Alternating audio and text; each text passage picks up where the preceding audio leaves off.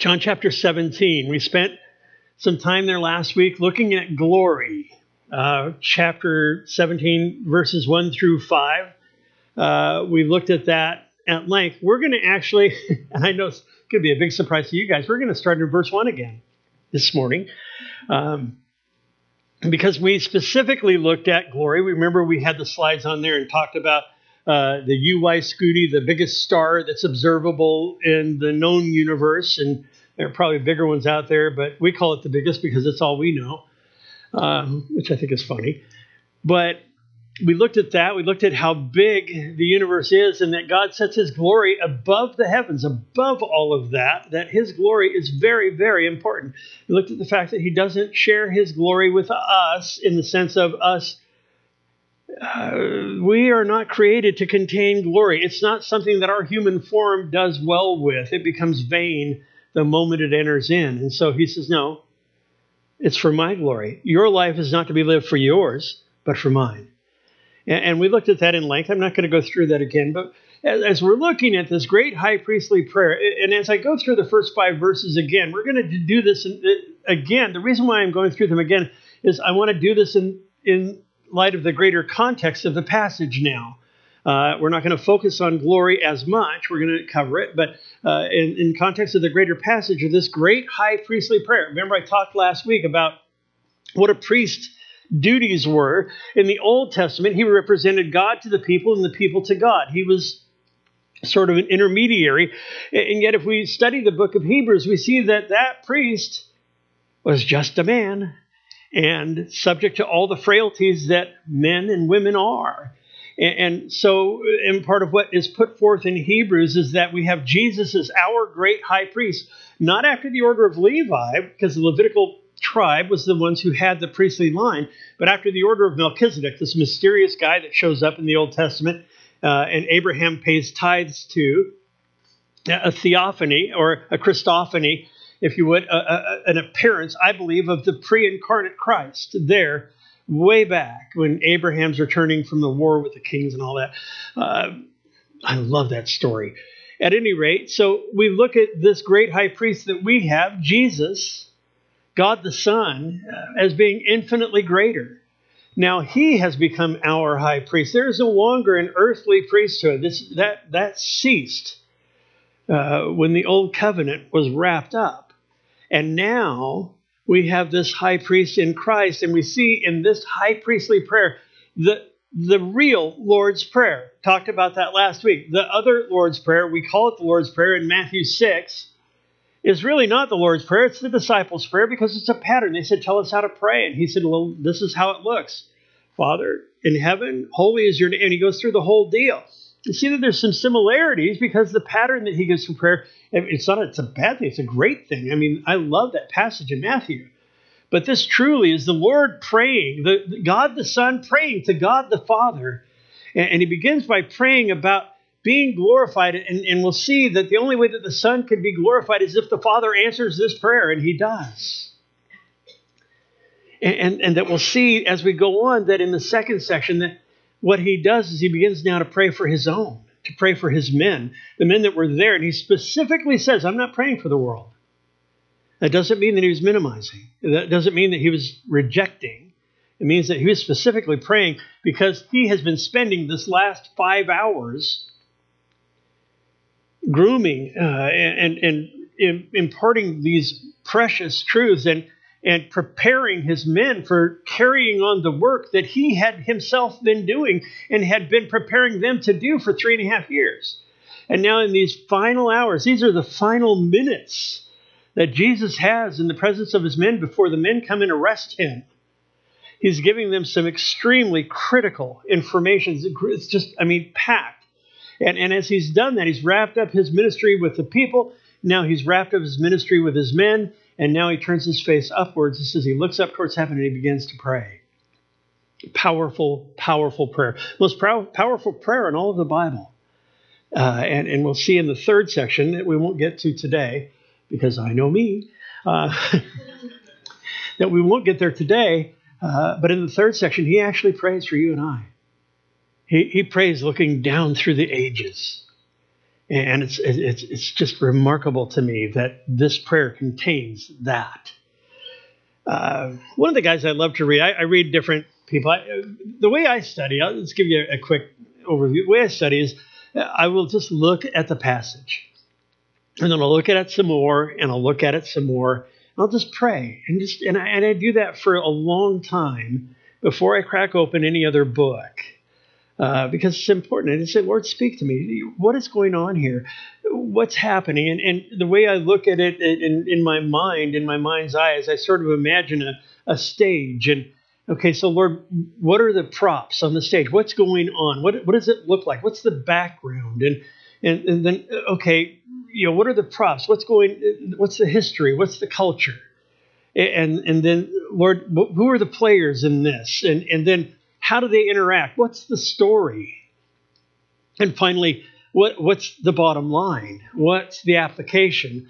What's the the the, the point of the whole thing? And and then I'll start looking into different commentaries and reading different men. I, I love what Pastor Chuck Smith used to say. I, I see further when I stand on the shoulders of giants. And, and there are some giants in my life, men of God that have gone before me, and some are still living, most are not. But uh, this one guy, his name G. Campbell Morgan, he said this about John seventeen. I, I just I came across this and I thought, man, I got to share that with people.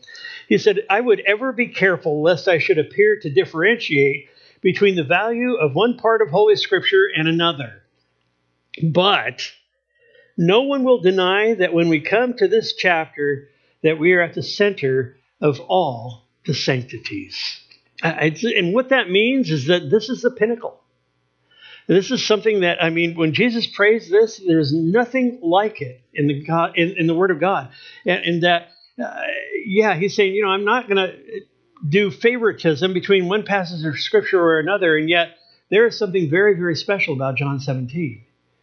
Uh, very special. And, and we do well to, to acknowledge that, to heed that in our own lives as we apply this to ourselves. And so, as I talked about, the field's been getting narrower. If you think about it in that sense, that as Jesus has been going along this last uh, bit of time in his life, and I did a, a more lengthy recap last week, not going to do that again. But I mean, he he wraps up his public ministry uh, and, and then comes into Jerusalem, you know, the triumphal entry and all that.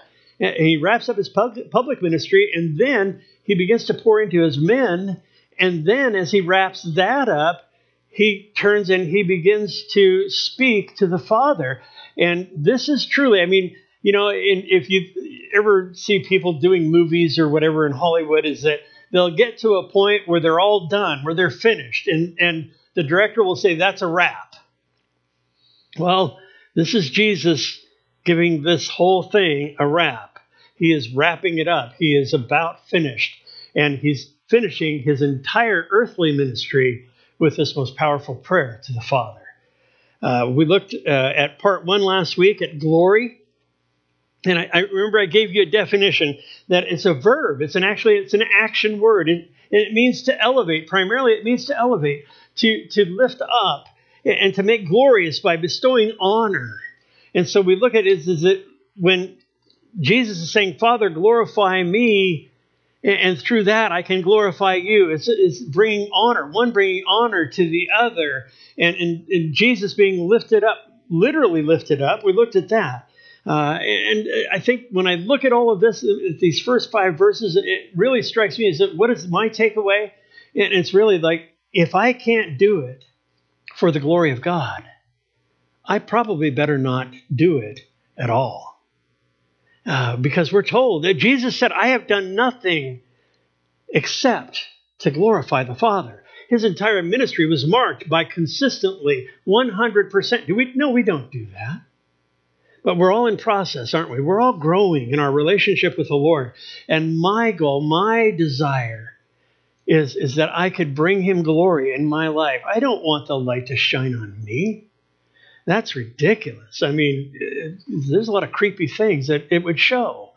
But my point is, is that it's for his glory. And if we're not about his glory, we really need to check our hearts, folks, because that's part of what he has given us to do, is to shine the light, to, to, to honor him with our lives. very often he brings us to difficult places in our lives. And I'm not minimizing the difficulty. Not at all. Sometimes life is tough. Sometimes we go through circumstances that are just, they look impossible to get through at times. I've got some circumstances in my life with my brother and his poor health in Seattle, not knowing if he's going to make it. And yet I know that God's good. And I know that he has my brother's best at heart. I know at the end of the day that I can rest because my brother's life isn't in my hands. It's in his. And I want God to be glorified through it, whether he lives or not. See, so that's the goal. That's the thing. It's part of what Jesus is demonstrating to his guys here. In verse seventeen, or in chapter seventeen, we see more clearly than probably any other passage of Scripture, we see the heart of Jesus because he's pouring it out. We see his mind, and we see what's important to him. And so as we go through here and we tag the bases, we, and we're we're spending an ever so brief amount of time in John seventeen, and yet there are so many powerful things. I would just encourage you, listen for what the Lord would speak to you, because part of what Jesus says here is, I've given them your words. And that's the word rhema, and it means the spoken word, and he does speak to us. We've talked about that.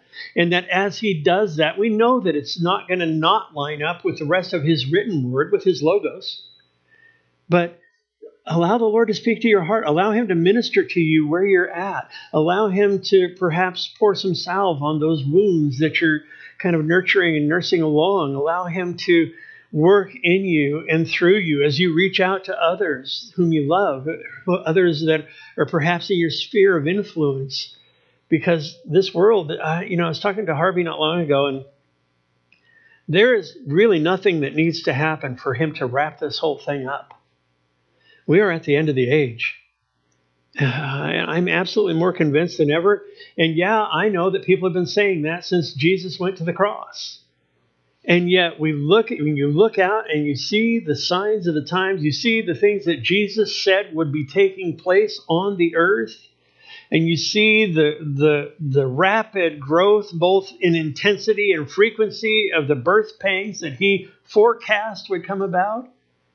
You see that we are truly at the end of the age, and uh, we of all people need to be the ones the, the ones that he talks about, the bride having the wick trimmed and being ready for the groom.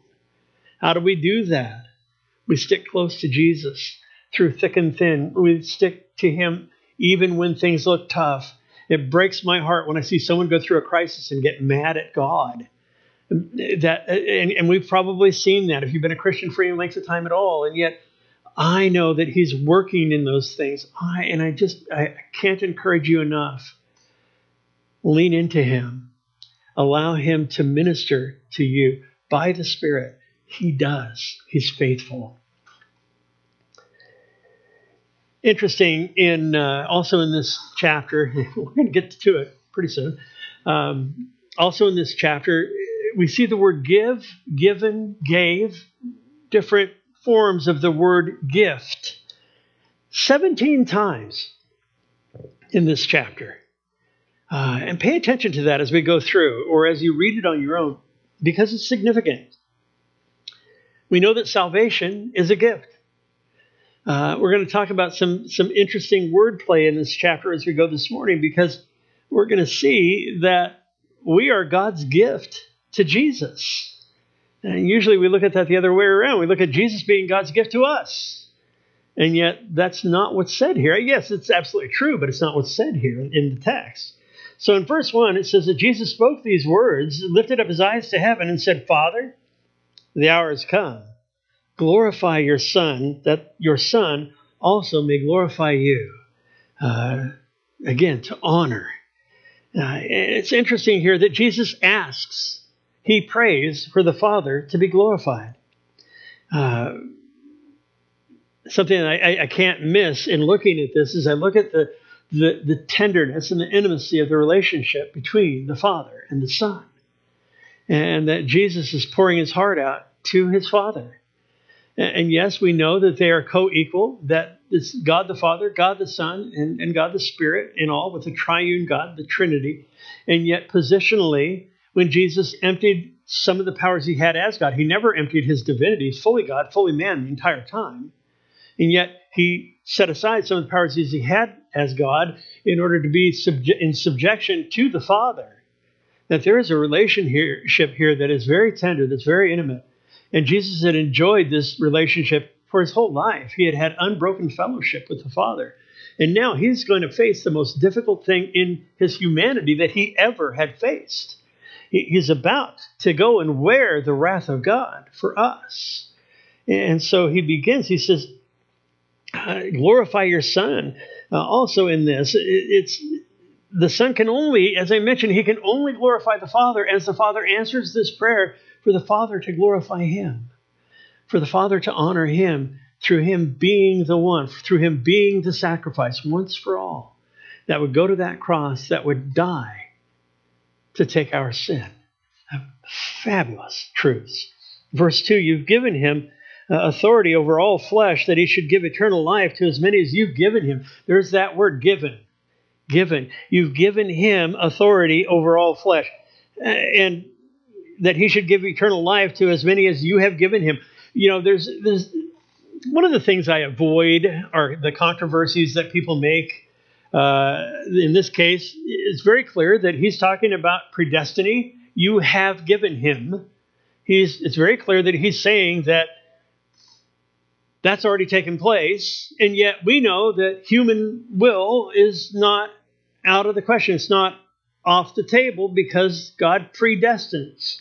And we'll talk about that more as we go along. I was talking with somebody the other day.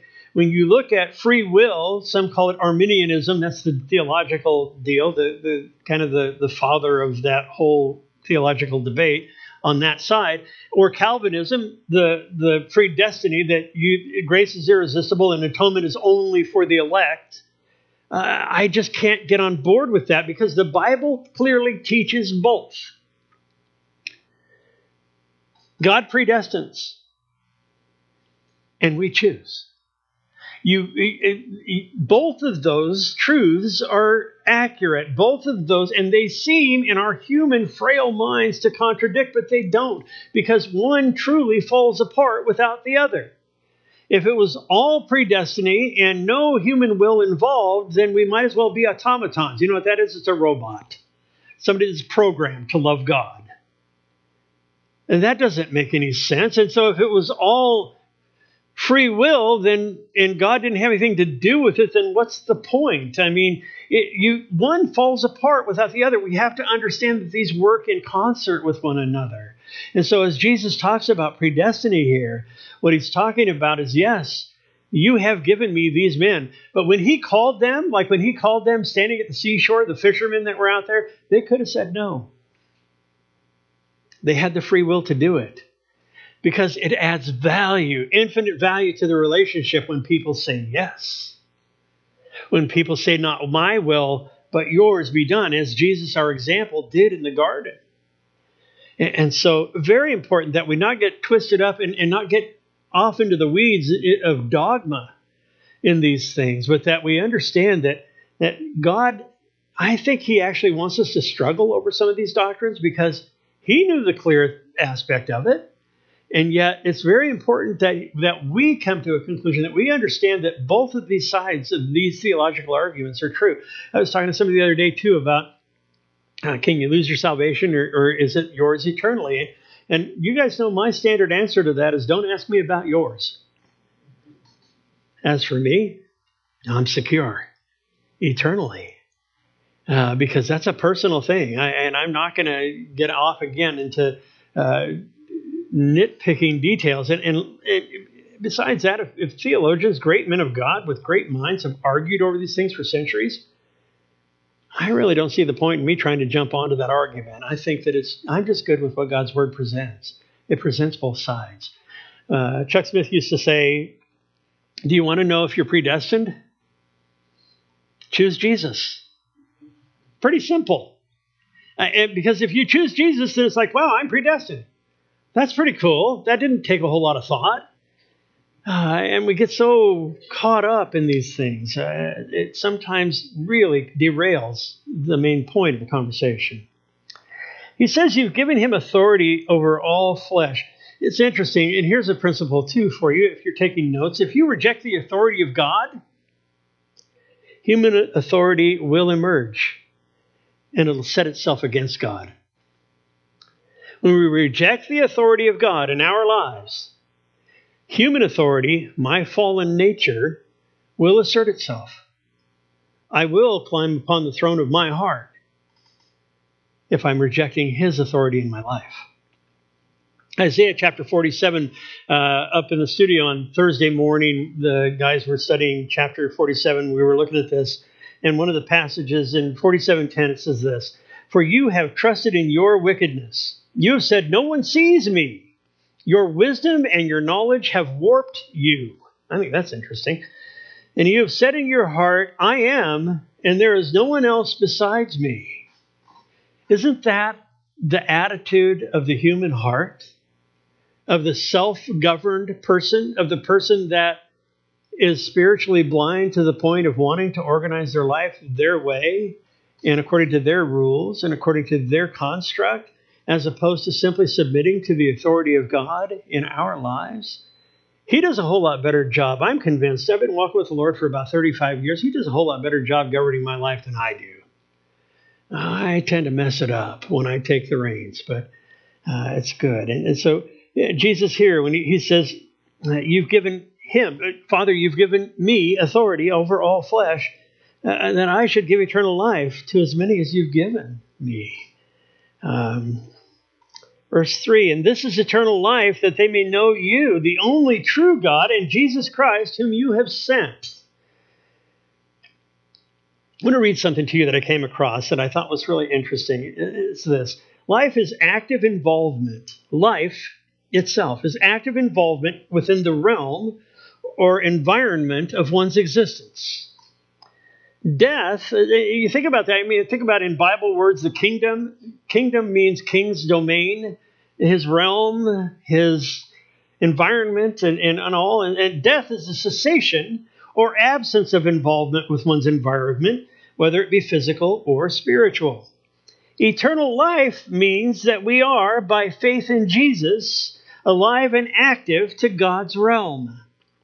If God and his spiritual environment does not affect and even dominate our life, then it can be said that we do not have, nor do we experience, eternal life. If this is true, then if we choose to live life in the same dimension that animals live, we exist as if we are dead to God and to his environment, his kingdom, his realm. When Jesus was before Pilate, uh, and we'll we'll get into it more in the next chapter, in, in chapter eighteen, uh, in verse thirty-six, we read that Jesus answered Pilate, he said, "My kingdom is not of this world." Uh, the, the, the Greek word there is cosmos. It's talking about the physical world. "If my kingdom were of this world, my servants would fight so that I should not be delivered to the Jews. But now, for now, my kingdom is not from here." The New American Standard Bible renders that, "My kingdom is not of this realm." And if you belong to Christ, your membership is in heaven. There is a realm that coexists with this physical realm that he dwells in, and that's part of why prayer is so important, because we're reaching across the divide. And, and we're putting our lives in his hands, and he's governing our lives, and by his Holy Spirit, that's why that has to happen, because that's there. So that what that does, it begs the question, when does eternal life really begin? When I die? When I go to heaven? No. No. If you belong to Jesus, your eternal life began the moment that you transacted with him in a big way, and gave him your life, gave him your heart. You were added to his kingdom. You were added to his realm at that time. And so often I know that the Lord has brought me up short at times because I'm acting like this, this earth is the only home I'm going to ever have. And we slip into that, don't we? We slip into thinking it's like, you know, this is it, you know, or into our own thinking on things in our own way and and all of that. And, and we just, brothers and sisters, we do so well to remember that we are in our eternal life. Our membership is in heaven. It's not on this dirt ball. It's there. Uh, and, and I mean that sincerely. I mean, there's some beautiful, wonderful things about life and about this planet and all that. And yet, by comparison, it's not much. It's very dim compared to the light of His glory in His kingdom, in His realm. And we're part of that. We get to be. And what a wonderful blessing it is to know that I don't have to be subject to this. Jesus talks about that more as we go here. Verse four, I've glorified you on the earth, and I've finished the work which you've given me to do. So how has Jesus glorified the Father on the earth? I mean, we know that He's wrapping things up. Every sermon that He preached, every miracle that He performed, every blind or sick person that He healed, every bit of instruction and training that He gave to His disciples, every confrontation when He squared off with the religious leaders, those corrupt guys, every question that He answered, every loving touch, He did all for the glory of the Father. I've glorified you on the earth. His entire life was based in that. He says, I've finished the work. Interesting. Jesus sees here, he, he has not yet gone to the cross, but He sees the work is already being finished. Uh, it reminded me, I was looking at that and just kind of marveling and thinking, wow, you know, He's looking at this and he's, I mean, He is definitely in the shadow of the cross. There's no question. It's hours away. And yet, as He's praying to the Father, He's saying, you know what? I finished the work. So does that mean that He could bypass it? No, He sees the cross. He knows what He's about, and He knows what He's about to do. Uh, in Revelation chapter thirteen, John, same guy that wrote this, but here, later, as he gets the, the this vision, this apocalypse, the uh, the revelation, one of the things he talks about in Revelation thirteen is the Lamb who was slain from the foundation of the world. So did God predestine that as well? Yeah, He did. Jesus knew why He was born. He knew what He was about. He knew what His mission ultimately was. And so here, as he prays, I finished the work. He knows. Verse five, and now, O Father, glorify me together with yourself, with the glory which I had with you before the world was. This is a, a it's a distinct and clear declaration of the preexistence of Christ. Before the world was. Uh, before there was any world, before there was anything at all. Uh, it's the same as saying that He existed from eternity past. That he's, he's stating His eternal nature here as God. And so, uh, Father, uh, give me the glory that I had with you before the world was. After I go through this, I want to come home. We talked about that last week. And, and let me come back and resume my rightful place at the right hand of the throne.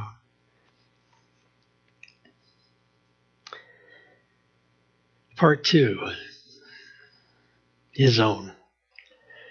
The second section of this prayer is where Jesus now shifts from talking to the Father about glory and about what's ahead and about what what He's about. He, he shifts now to, to praying for His men. He knows, we've looked at this many times in the Gospel of John as we've been going through, uh, that that He knows that as the the emphasis on Him, as the light that's been on Him, the glory that's been on Him, He knows that as He comes off of the scene physically, that all of the hatred that had been directed at Him is going to be directed at His men.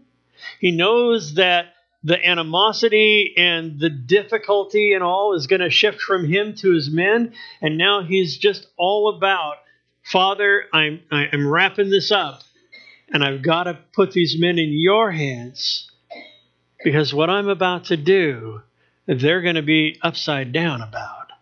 And so in verse six, He says, I've manifested, I've revealed your name to the men whom you have given me uh, out of the world. There's that given again.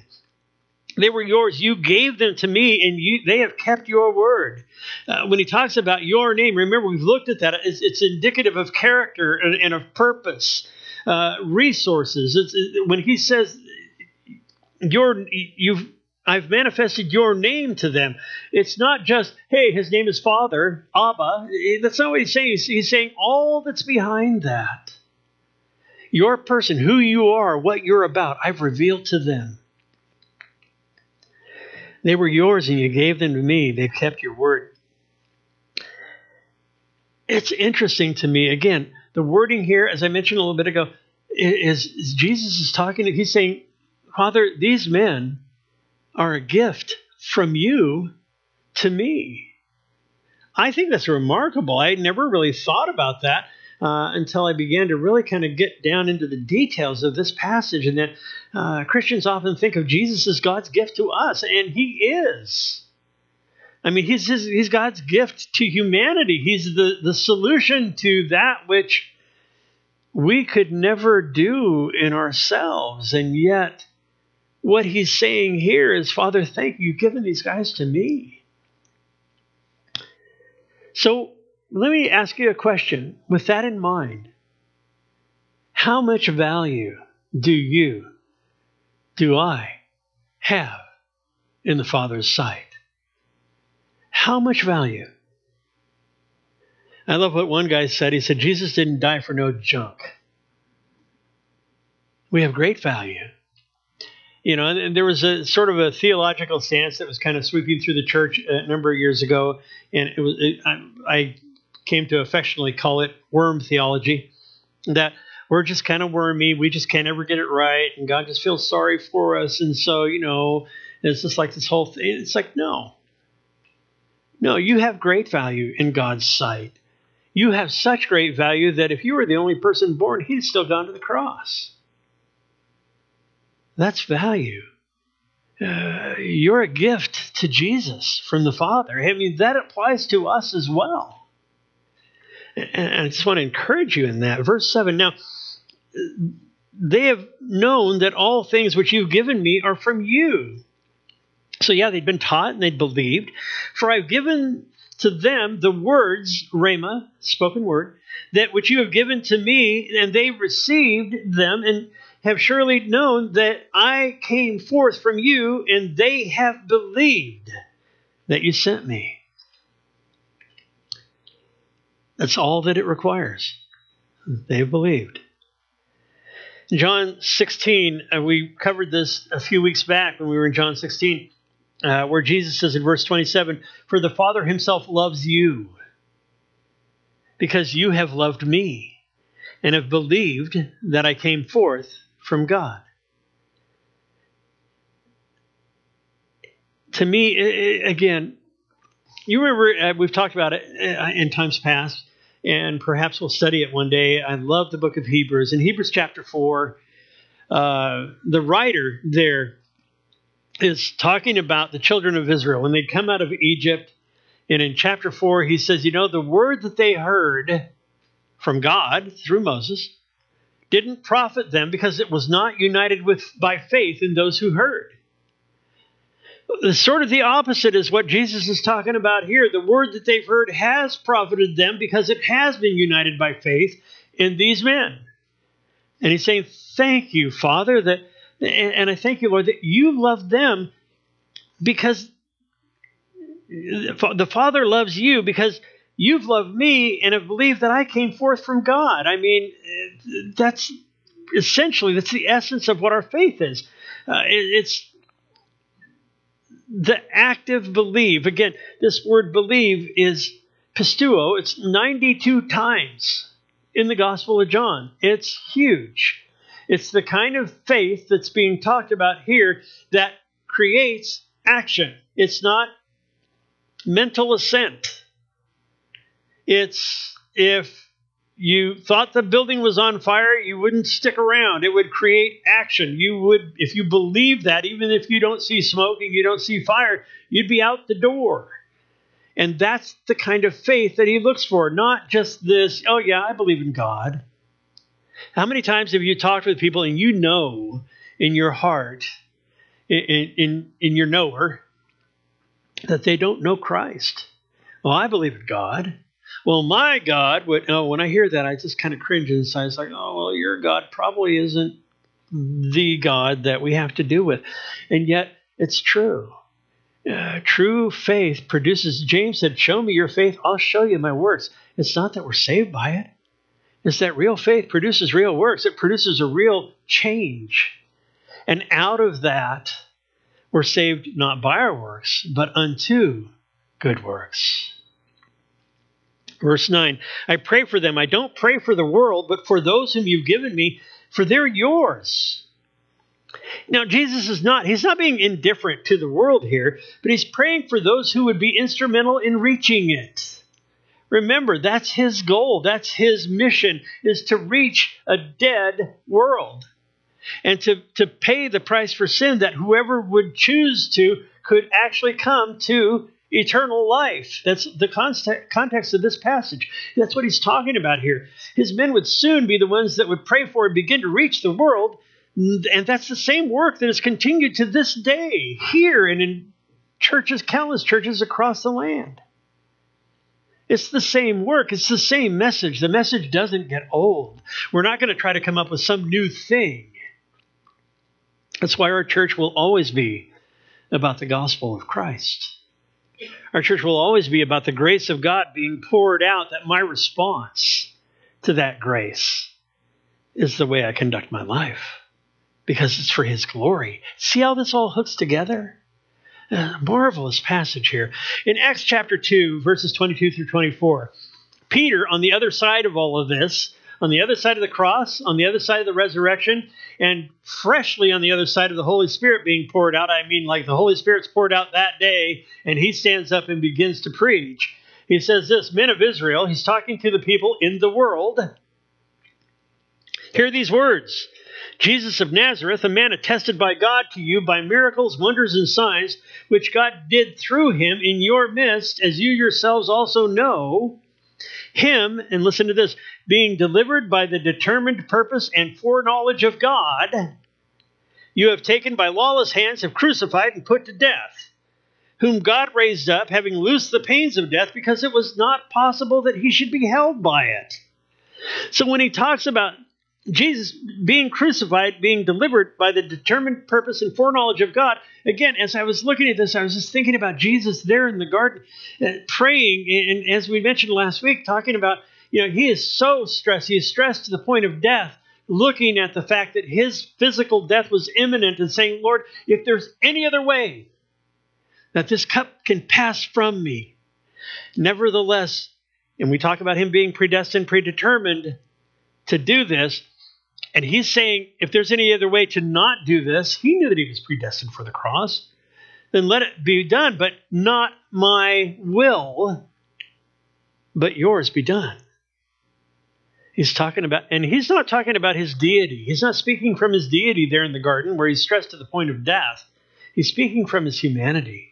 He's speaking from being a man who is enduring these things. I can't imagine, and yet I marvel at the clarity, and in Hebrews again tells us that Jesus learned obedience by the things that he suffered. And it didn't mean he was disobedient. It meant that right here, right now, in this garden that he would be in shortly, that he would learn obedience. If it's not, not my will, but yours, Father, let that be carried out. He was being obedient to what he knew the Father's will was. We do well to do the same. Of course, we're not Jesus, but we he has revealed his will for us. Uh, he has revealed his will for us to live lives that are set apart. And we'll talk about that in a, in a few minutes as we wrap up this morning. But uh, it's just wonderful that we see predestiny and free will working in concert, even within the person of Jesus here. Uh, wonderful truths in all of that. Verse ten, and all mine are yours and yours are mine, and I'm glorified in them. Again, stating his co-equality with the Father. Uh, three persons, essentially one God. Uh, these, they're ours. Uh, he says, I'm glorified in them. I'm honored by their faith, by their lives. And the sense of this passage uh, really is this, is those who are my disciples are yours, is what he's saying. That which promotes my glory, my honor, will also promote yours, Father.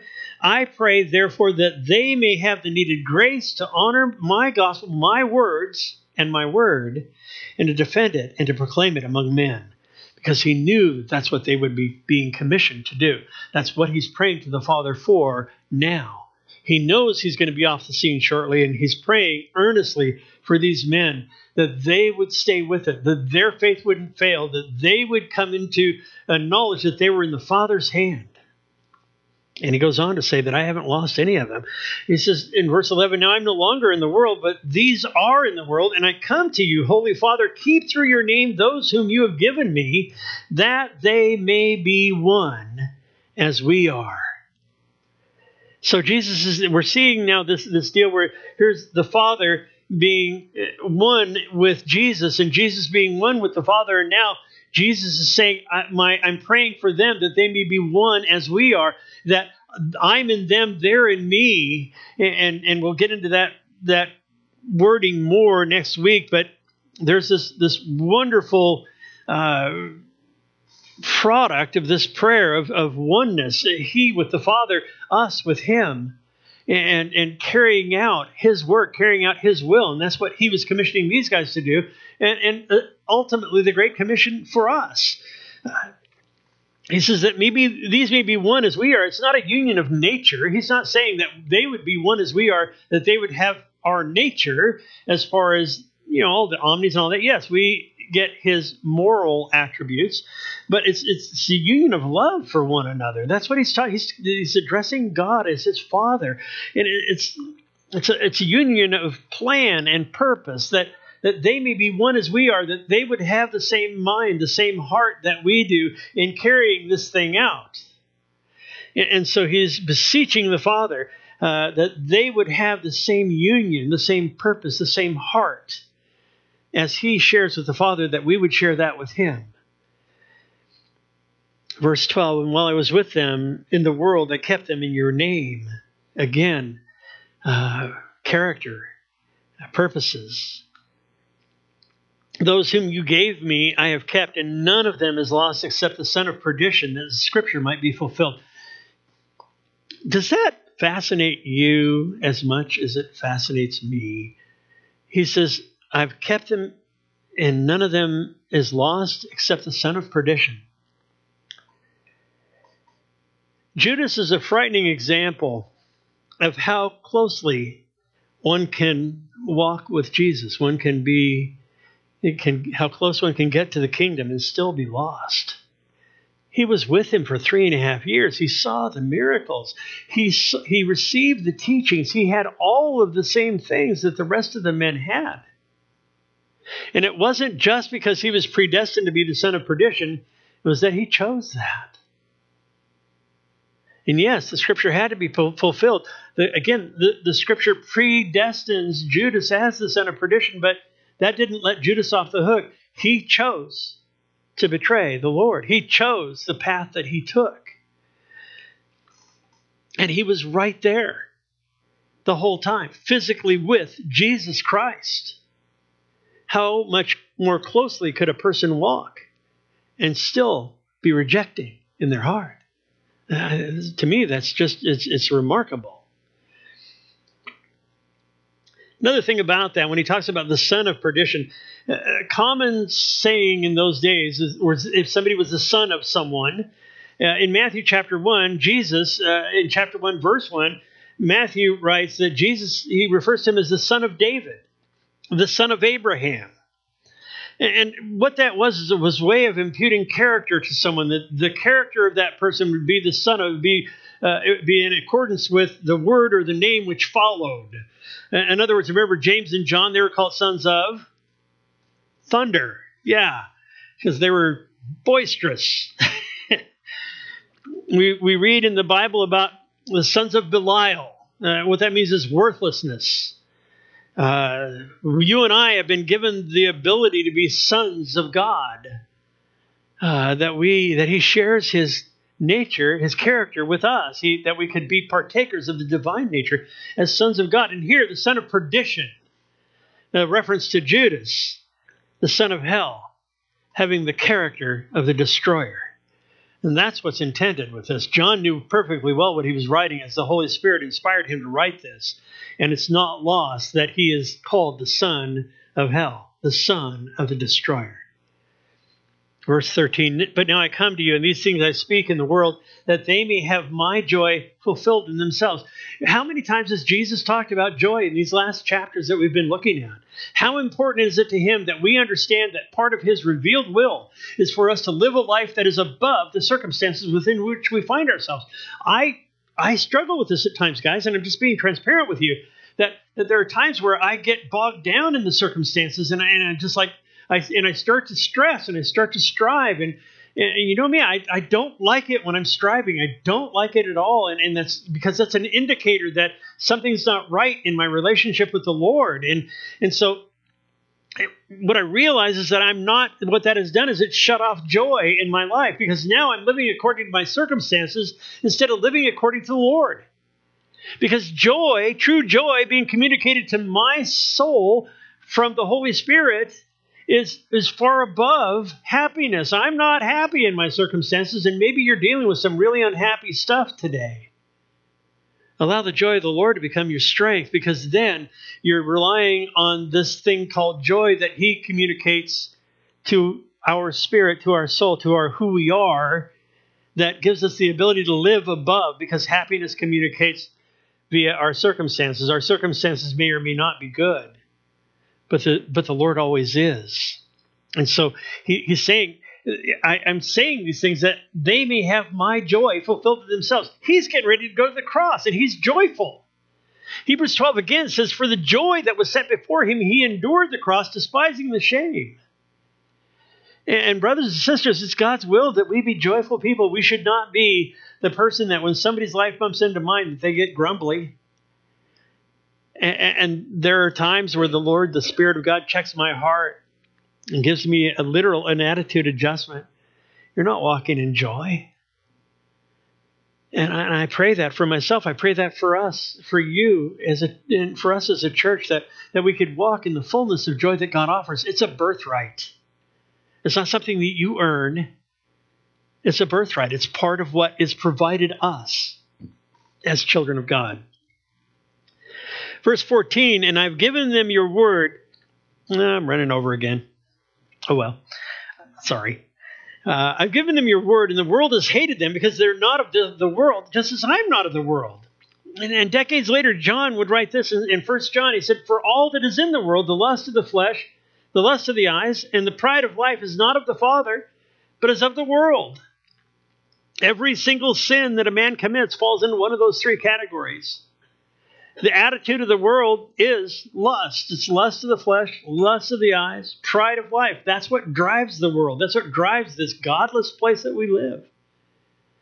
And so often we get critical of people because they're acting out of the nature, the only nature that they know, when they're just simply being faithful to the nature, to the way that they know how to live. And it's like, I think I was telling somebody the other day, we as Christians need to elevate the conversation.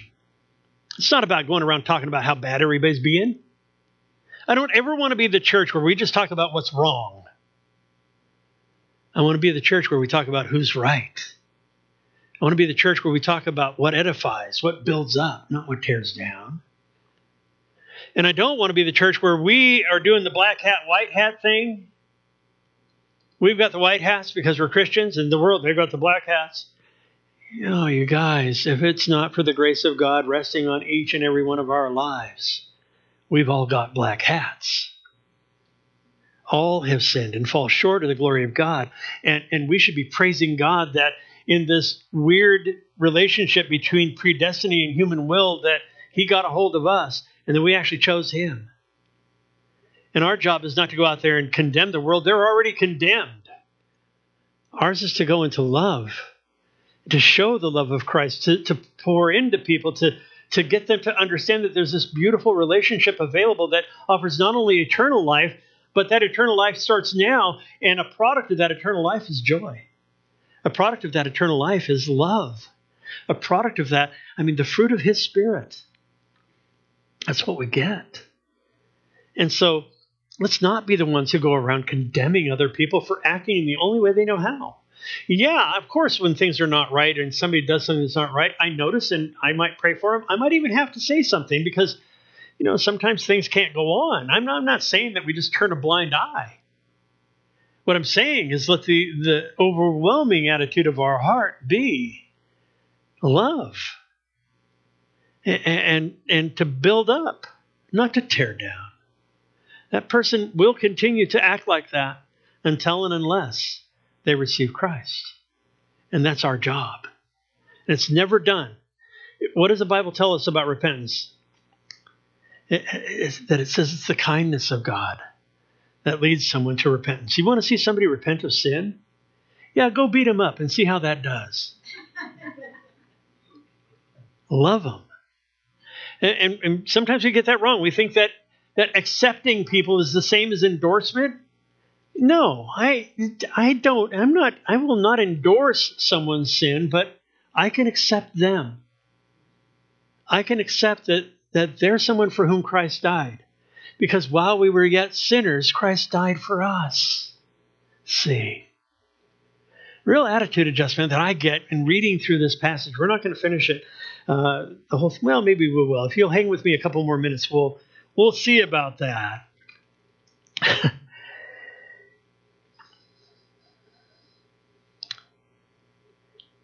Yeah, let's wrap it up.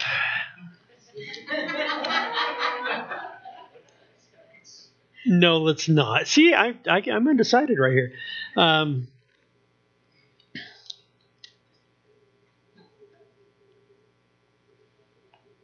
verse fourteen. I think I just covered that. Yeah, I'm giving you a word. Verse fifteen, I don't pray that you should take them out of the world, but that you should uh, keep them from the evil one. Notice that evil, or the word one, is in italics. It's added for translation purposes. It literally, it says that you should keep them from the evil.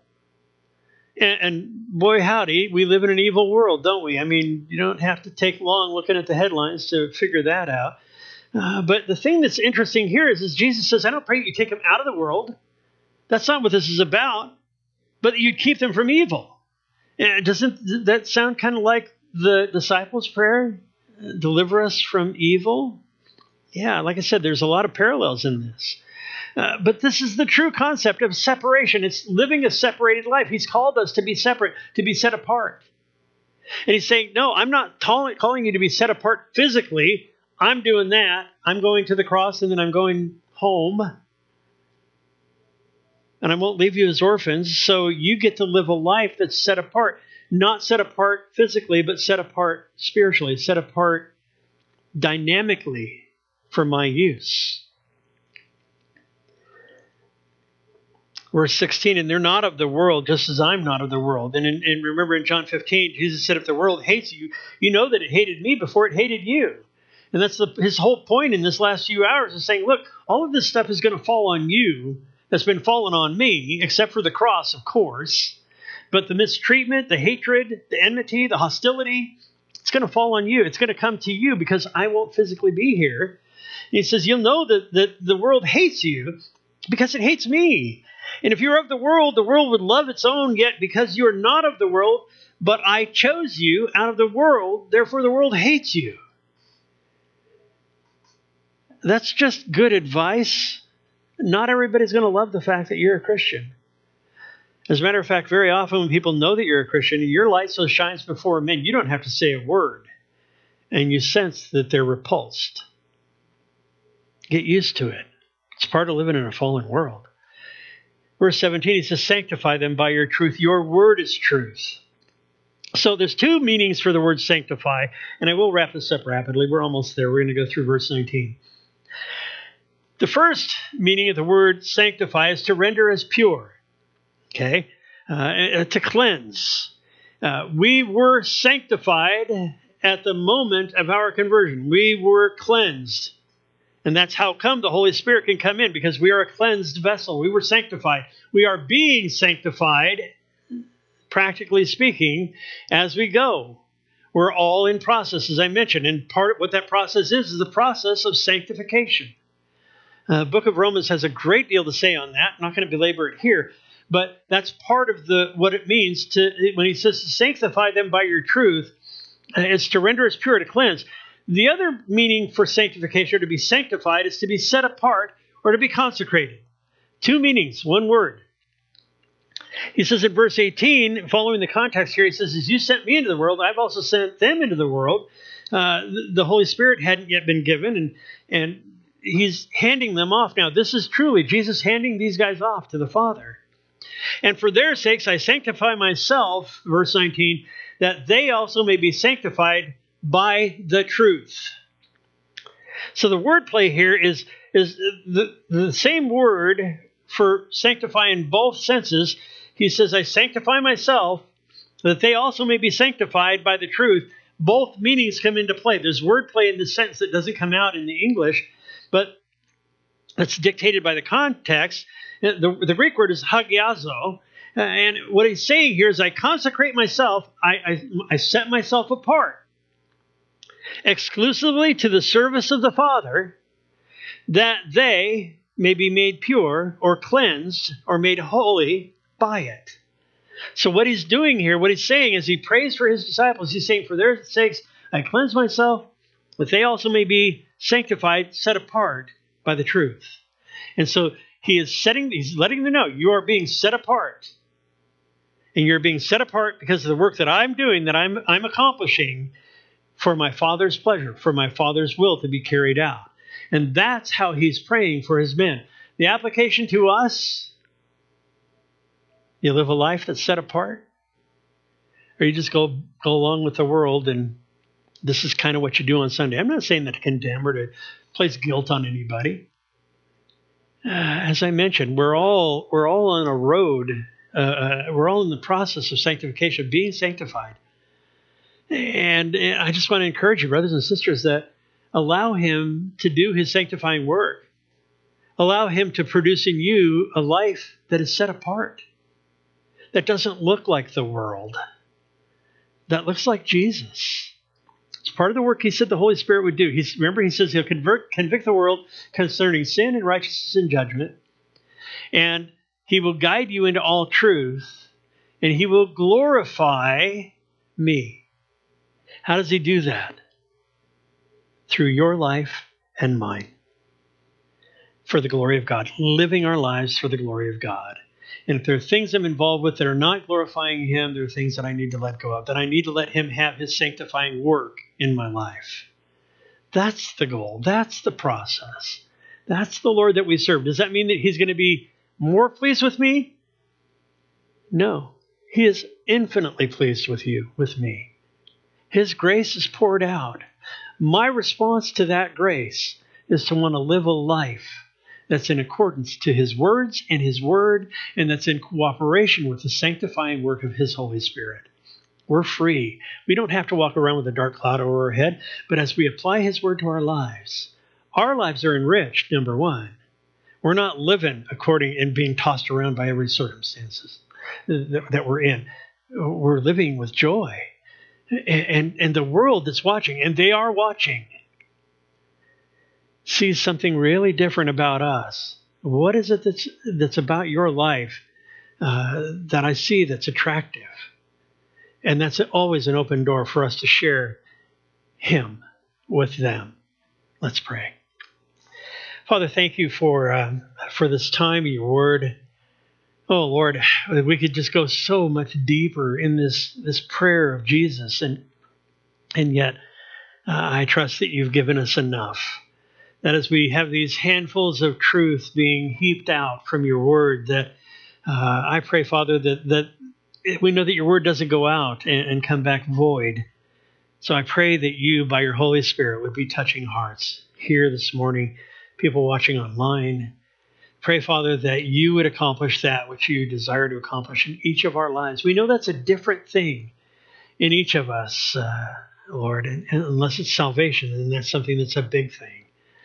And so, Father, I pray that you would have your way with us, that you'd find hearts that are yielded to you, that are, are, are just in love with you, Lord. And the response of that is that we simply want to do your will and see that your glory is held up. We commit ourselves afresh to that end. We thank you and we love you. In Jesus' name, amen. God bless you guys. Have a good week.